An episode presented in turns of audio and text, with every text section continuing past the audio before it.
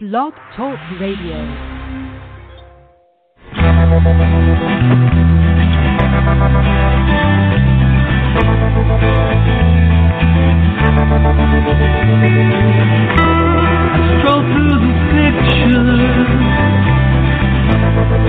What I've left behind.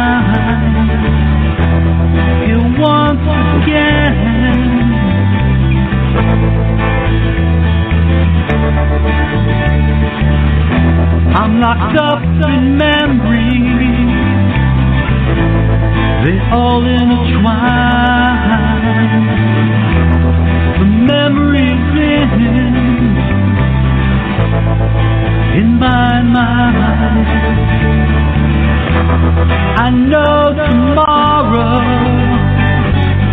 cause that dawn will come.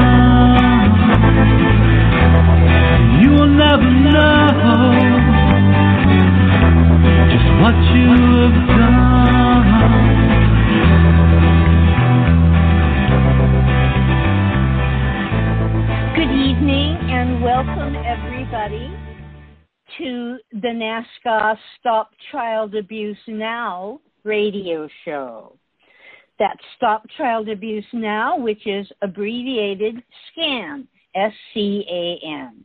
And this is scan number 3037. And like all our shows, it'll be archived on our website. So if you miss part of it, you can always go back and listen again. The website I'm talking about is the NAASCA website. NAASCA stands for the National Association of Adult Survivors of Child Abuse. NAASCA is a nonprofit 501c3. And I'm going to read the mission statement of NAASCA. We have a single purpose at NAASCA to address issues related to childhood abuse and trauma, including sexual assault, violent or physical abuse, emotional traumas, and neglect. And we do so with only two goals. One, educating the public, especially as related to helping society get over its taboo of discussing childhood sexual abuse. CSA. Presenting facts showing child abuse to be a pandemic worldwide problem that affects everyone. And two, offering hope and healing through numerous paths, providing many services to adult survivors of child abuse and information for anyone interested in the many issues involving prevention, intervention, and recovery. And on Tuesdays and Thursdays, we have a, a question and answer discussion show using an open mic forum. And you are invited to call in and join us tonight. The call in number is 646 595 2111. Call in anytime during our show to become a participant in our conversation and to ask a question if you want to. So, on our Survivor Professional Nights, we feature a co host who will field topics brought to the episode by you, the listener. Tonight's special guest is Pastor Deborah Schleit, who grew up all over the world in a military family where her mother was mentally ill, and she is now a survivor professional. Living in Pensacola, Florida, she's trained in ministry, mental health, working with substance abuse, and is a trauma informed social worker, all in one. She volunteers with many community organizations. Pastor Deborah says she can, quote, minister by text, phone, Skype, in person, and however the Lord directs her 24 7, unquote. She teaches that humans have three parts being a spirit, soul, and the physical body, and believes that all three parts are important and that each area needs care. Okay, and with that, I will say hi, Pastor Deborah. I want to also say hi to our co host, Darlene. She's here also. But I'm going to turn it over to you, Pastor Deborah, and, and tell us about your topic for tonight. Hello, Miss Annie.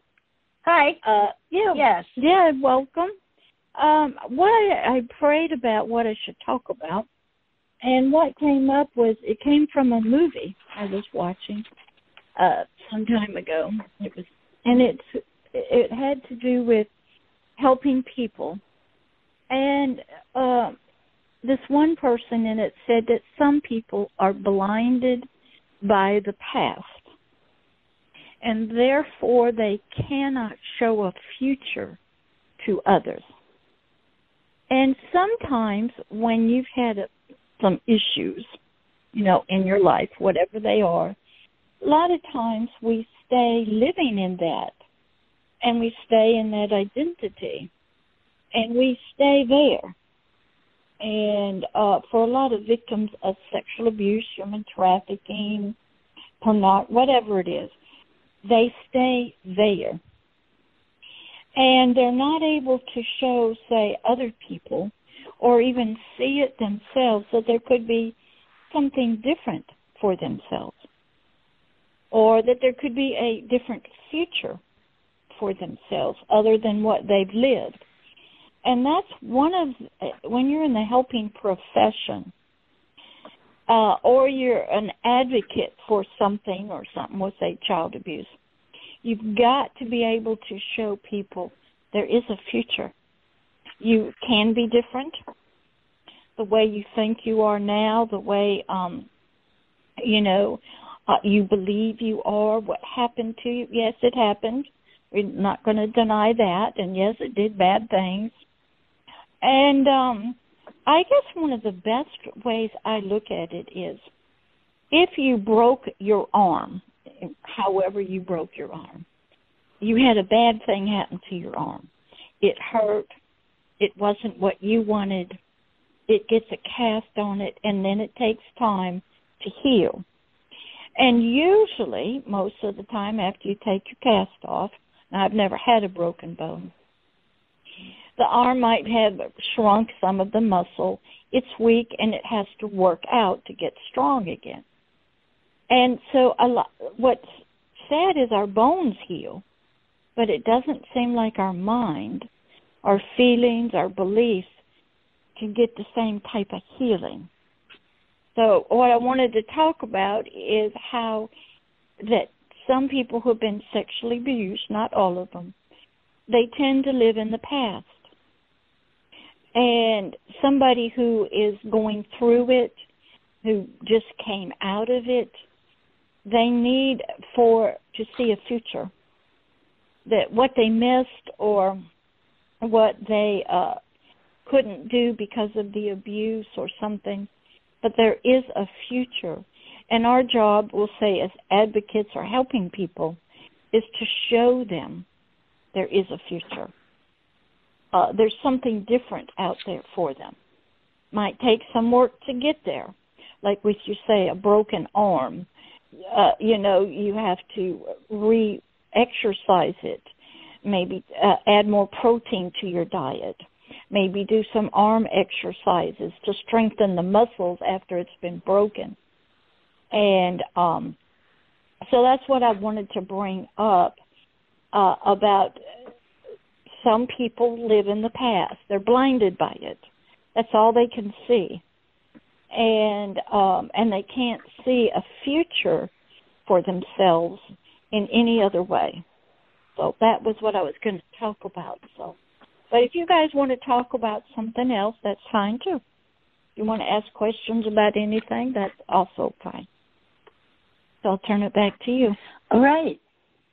Thank you. Thank you. I think that's a very wonderful topic. I think it's very important also.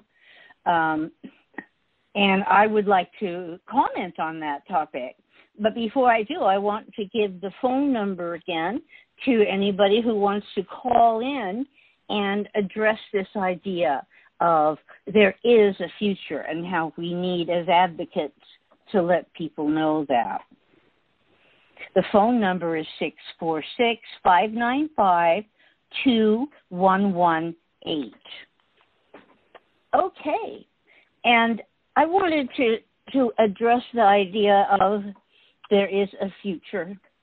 Um, I, I spent many years in an organization in which people who had survived childhood sexual abuse spoke with each other confidentially. And um, and I remember clearly hearing someone talk, someone who had already come a long way in recovery and was feeling much better. And I remember thinking, well, they can't really have been like I am. You know, they can't really have ever been as broken up and downhearted and destroyed as I am because look at them now. I just didn't believe it. I re- I did not believe it.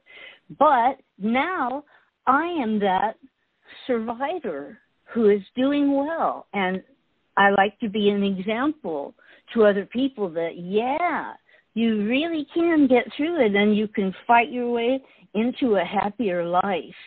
You really, really can. And that's what I'm, I'm going to say right now about that. And I'm going to ask Darlene if she would like to participate in this discussion. Darlene? Hi, hi yes. Um, can you hear me? Yes. Can you hear me? Okay. Okay. One thing uh, I want to comment about that is back when I first started the memories of, of the things happening, it seemed like it was too much because it seemed like so much information was trying to race through my brain. And so I really did not see a future. I really thought um, that it was darkness. And I was thinking, why am I still alive when all there is is evil, darkness, despair, hate, all this all this other kind of bad stuff. Even though I was a Christian, I was already given up um, because it seemed like uh, no matter who I told or trusted, like even my spouse or and but the police wouldn't do that when my spouse beat me when I was remembering some of this stuff and and the church said it's best to let him kill me. So I was really in despair and giving up because it seemed like no matter where I went, you know, I was not getting the support I needed. And at that point, I was still blaming myself for what these perpetrators had done to me. So it was kind of, I was kind of like in a stigma point until I really finally